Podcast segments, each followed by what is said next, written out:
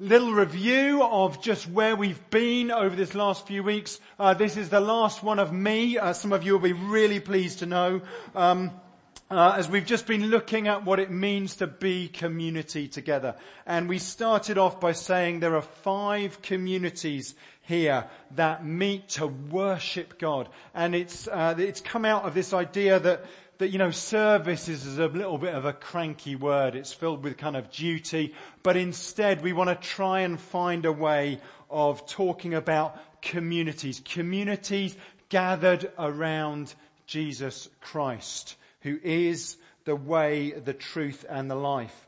And then two weeks ago we talked about being communities of faith and we looked at that wonderful story of the man healed at the gate called beautiful and the encouragement that actually God will do amazing things through you as you do the ordinary things. As you do the ordinary things of following Him he will do extraordinary things through you. And then last week we were thinking about being a community on mission, about the importance of discipleship, but also the key thing was that this is not all about one or two people up the front, but this is about all of us, the priesthood of all believers. Now, because I'm talking about generosity this morning, uh, it might be that some of you are kind of coming and you're feeling like your wallets are burning. He's going to ask us for more money. And I am going to mention that at the end, really brief. I mean, it's like real brief.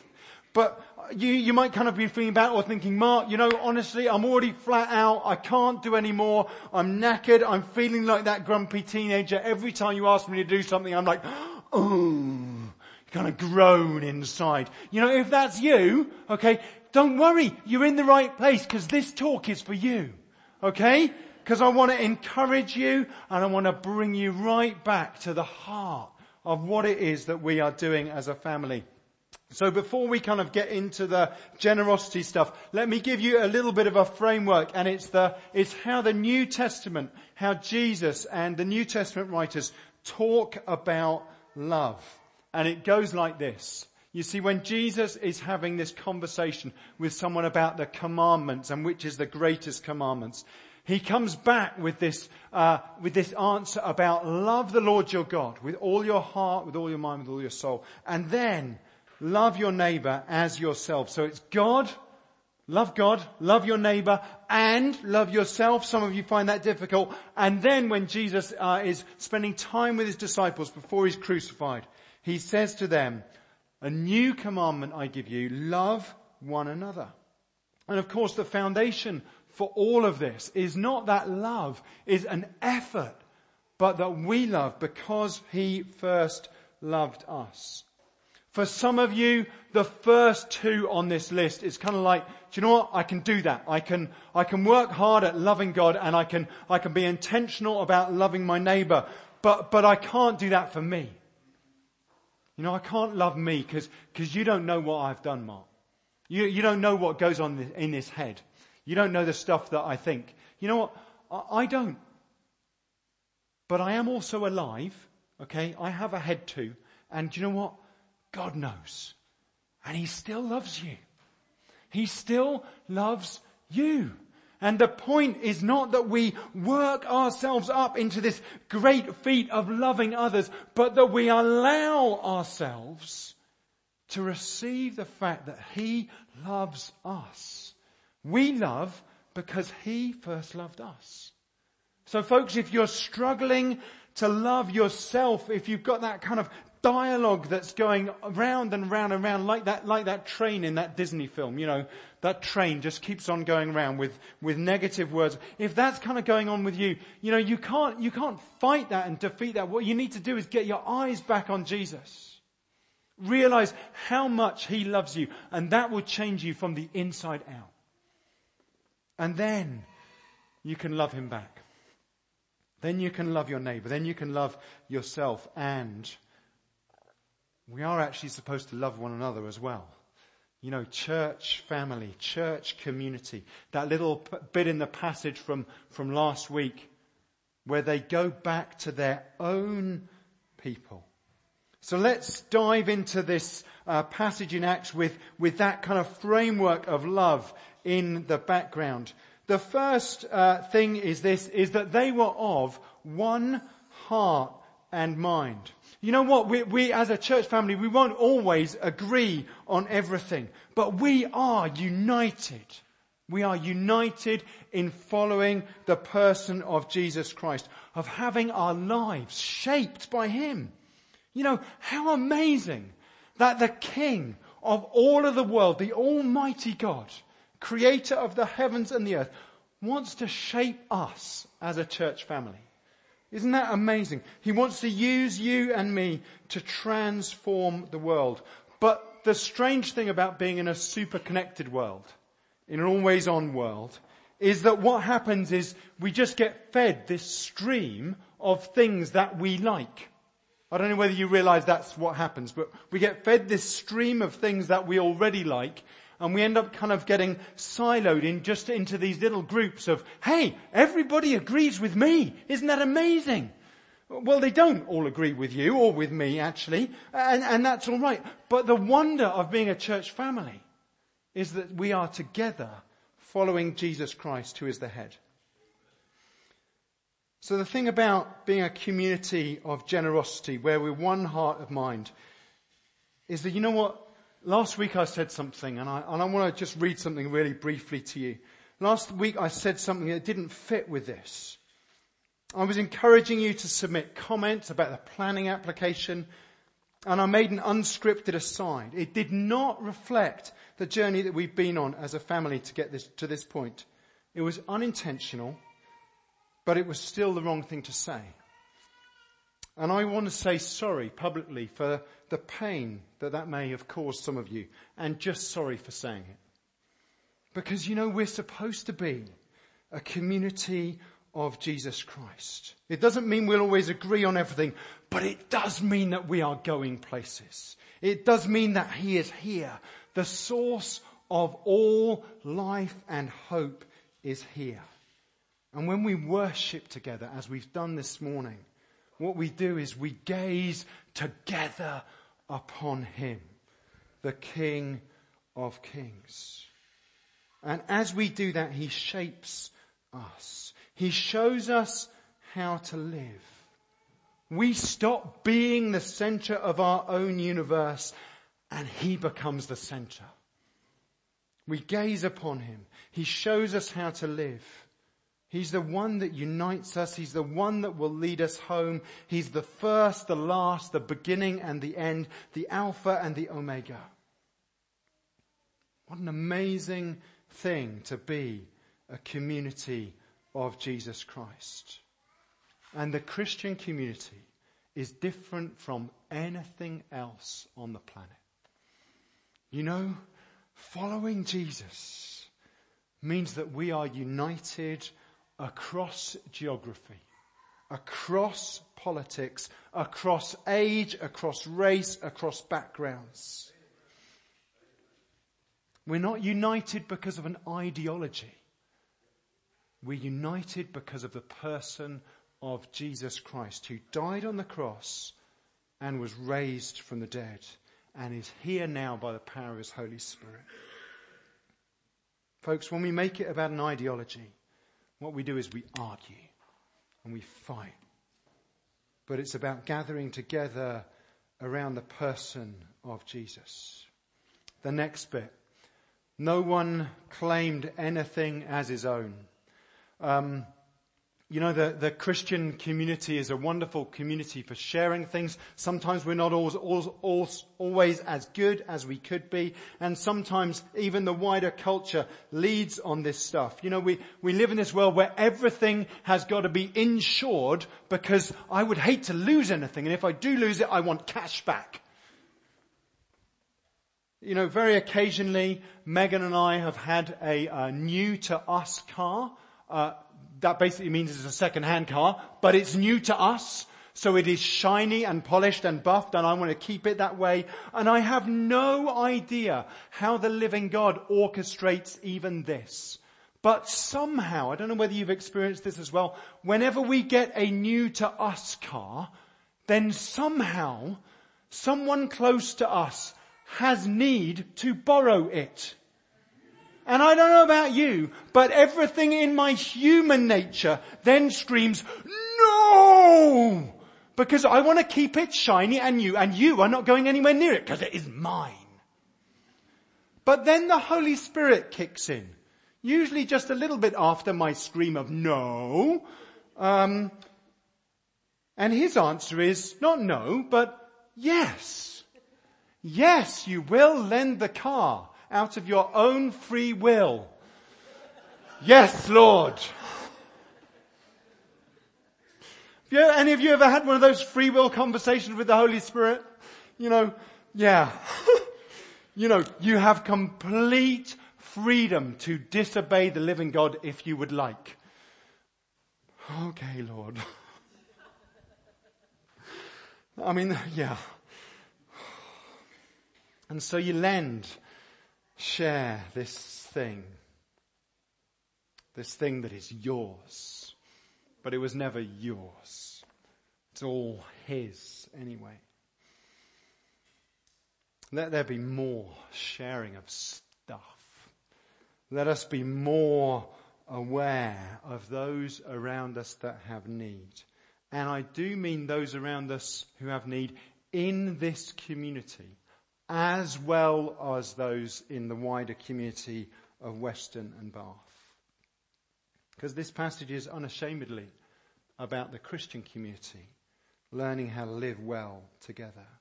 But the next thing, and this is a key thing, is that they kept on being focused on the resurrection of Jesus Christ.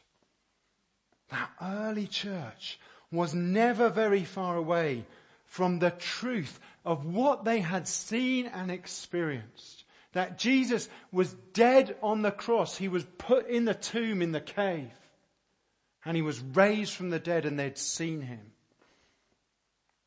We must not let go of this message. Sometimes we desire to connect with others and we think that by softening the message about Jesus that maybe we then won't offend them and if we don't offend them then they might come in and they might understand. Folks, we need to offend people an awful lot more because people are not as offended as we think that they will be just because the fact we're followers of Jesus Christ. And if that offends them, well, that's okay. You know, the cross is offensive. The grace of the living God that he would love human beings so much that he would actually pay the price for them is an offensive message to the world. And we shouldn't try and make it more palatable and nice. You know what we need to do is talk about him more. We need to try and find ways to make it normal. Imagine you're at a party and you kind of, you know, it's one of those bring and share things and there's some, there's some slur, so you probably avoid that and you, and you, I don't know. You laugh, not me. Uh, so you go for, you know, just check out someone else's bottle of wine, see what they bought, and then you get chatting to someone else, and uh, and they and they talk about their stuff because you did the thing that we talked about last week. You know, how was the weekend? Uh, and they and they talk about how they're a Buddhist and how they're getting into kind of meditating and how it's been really helpful for them. That's not offensive. But how does it work if you turn around and say, "Oh yeah, do you know what? I'm really into praying."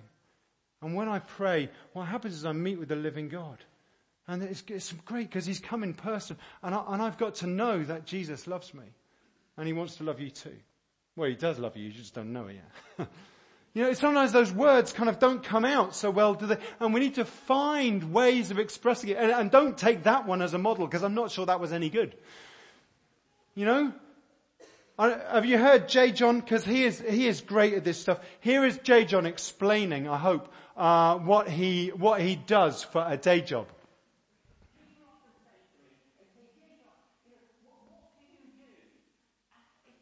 difficult to know what to say. Because if I say to you that I'm a reverend, which I am, that conjures up certain images in people's minds as to what I might be. So I like to be a little bit creative in telling people what I do.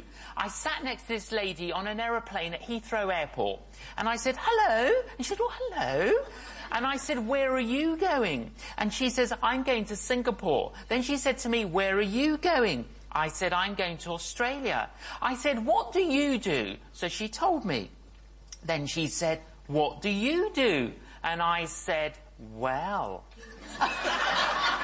I work for a global enterprise. She said, do you? I said, yes I do. I said, we've got outlets in nearly every country of the world. She said, have you? I said, yes we have. I said, we've got hospitals and hospices and homeless shelters. I said, we do marriage work. We've got orphanages. We've got feeding programs, ah. educational programs. I said, we do all sorts of justice and reconciliation things. I said, basically, we look after people from birth to death and we deal in the area of behavioral alteration. She went, wow! And it was so loud, her wow. Loads of people turned around and looked at us. She says, what's it called? I said it's called the church.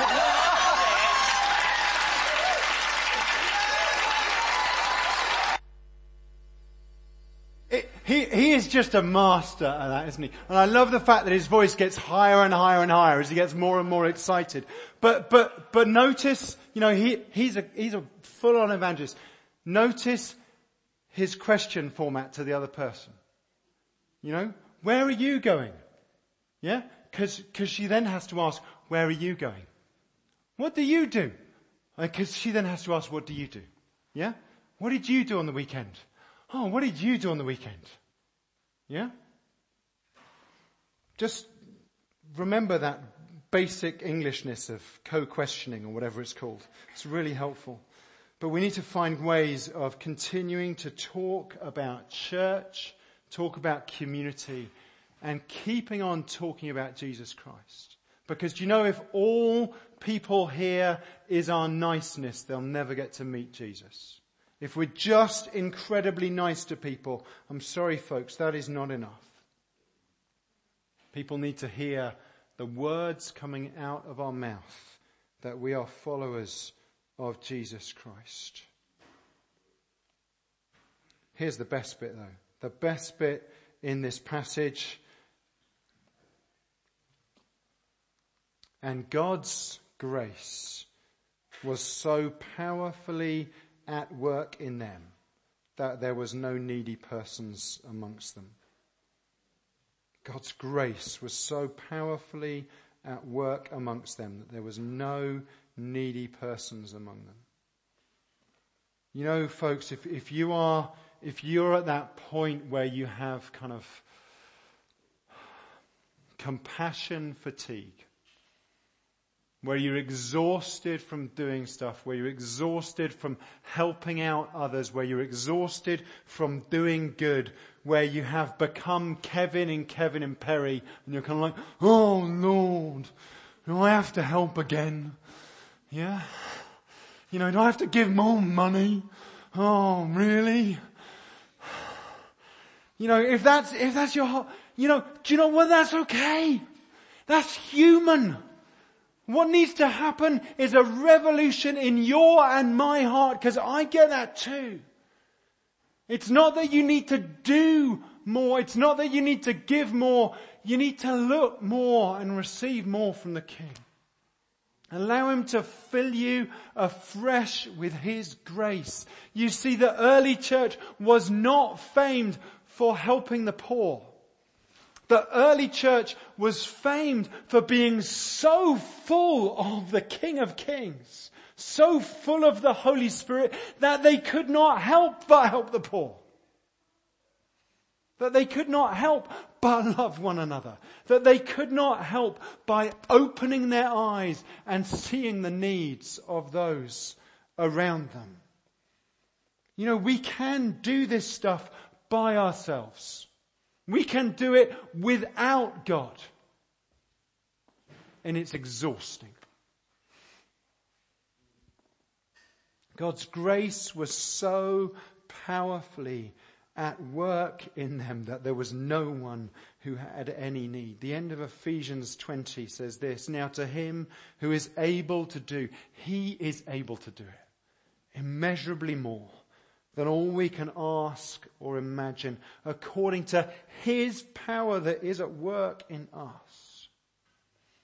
Folks, this is why we need to keep on asking to be filled with the Holy Spirit. We need to keep on asking. Holy Spirit, you are welcome here. You are welcome here, not because we want a fuzzy experience, not because we want to fall on the floor, not because we want to pray in tongues, not because we want to have kind of the hairs on the back of our head for those of us that have any remaining kind of tingle. Although all that is lovely. But we want to meet with you so that you transform us from the inside out the conversation that Jesus has with the woman at the well says that you will have this well of life, this spring of water from up, inside out. So I pray for us as a community that we would be a community that overflows. We would overflow with the fullness of the living God and unashamedly so that we would care for one another. So that we would look to one another and see where the needs are and that we'd help out. And that if you've got a brand new shiny car, I pray that you would listen when the Holy Spirit asks you to lend it to someone. If that's what He does with you. Maybe it's just my thing. I've got work to do in here, you know. Or maybe the person as it overflows even wider beyond the Christian community. Maybe it's your neighbor. Maybe it's your neighbor that's hungry. Maybe it's a single mum that is struggling with her kids. The first bit, the first bit of fulfilling that need is seeing. Seeing and then listening to how, how the Holy Spirit might want you to help. But unashamedly, it is about loving one another because as people see how we love one another, so they will know that we are his disciples. So folks, let me come into land with this idea of overflow. One of the five habits that we have as, as part of the vision, the last one is to give or to live generously. You know, this is, the, you know, that's the bit where we talk about the money, but it's not just about the money. It's about a whole lifestyle of generosity. About the overflow of all that God has given flowing out through us. No longer living for ourselves, but living with eyes open to see others, to see those that are struggling, to see those that are tired from serving who need to be scooped up and loved and blessed. You know, one of the things on this about giving is, is understanding that other people have the right idea too. You know what I mean by this? You know, sometimes we can, we can get so caught up in what we can see about how community life should be. We're kind of like, oh, this is it. Can't everyone else see this? If only everyone did this one thing, then everything would be fine. Do you know what? God's speaking to a whole bunch of other people like that as well, and He's showing them a whole bunch of other things. And part of opening our eyes to see Him is to see that He's doing that with others too. One heart and mind seeing others gener- generously, sharing our stuff, and yes, also giving financially to the local church, not just sharing with one another. Because this place neither runs on thin air nor on government grants, although if we can get some of those, that's also good too. Actually, it runs by God giving you stuff and you sharing it here, whether that's financial resources, and there is a white giving box at the back. It's being hidden by a, you know, an amazing floral display of, of figs at the moment, but it is there. And we'd love you to give to the work in this place. If you haven't yet started to do that and, and you're struggling with the finance, can I encourage you, start small as an act of faith. Forget the whole 10% thing. You know, there's a sermon on the website you can read, you can listen to about, about that. Listen to what the Lord says, but it might be that you want to start with just a pound. A pound a month. And say, okay, Lord, I'm going to do this as an act of faith. Maybe it's serving on a team. But you know, those are just the outworkings. Those are just the actions, when actually what I'm talking about is our heart attitude. What's going on right in here. So that it can overflow everywhere.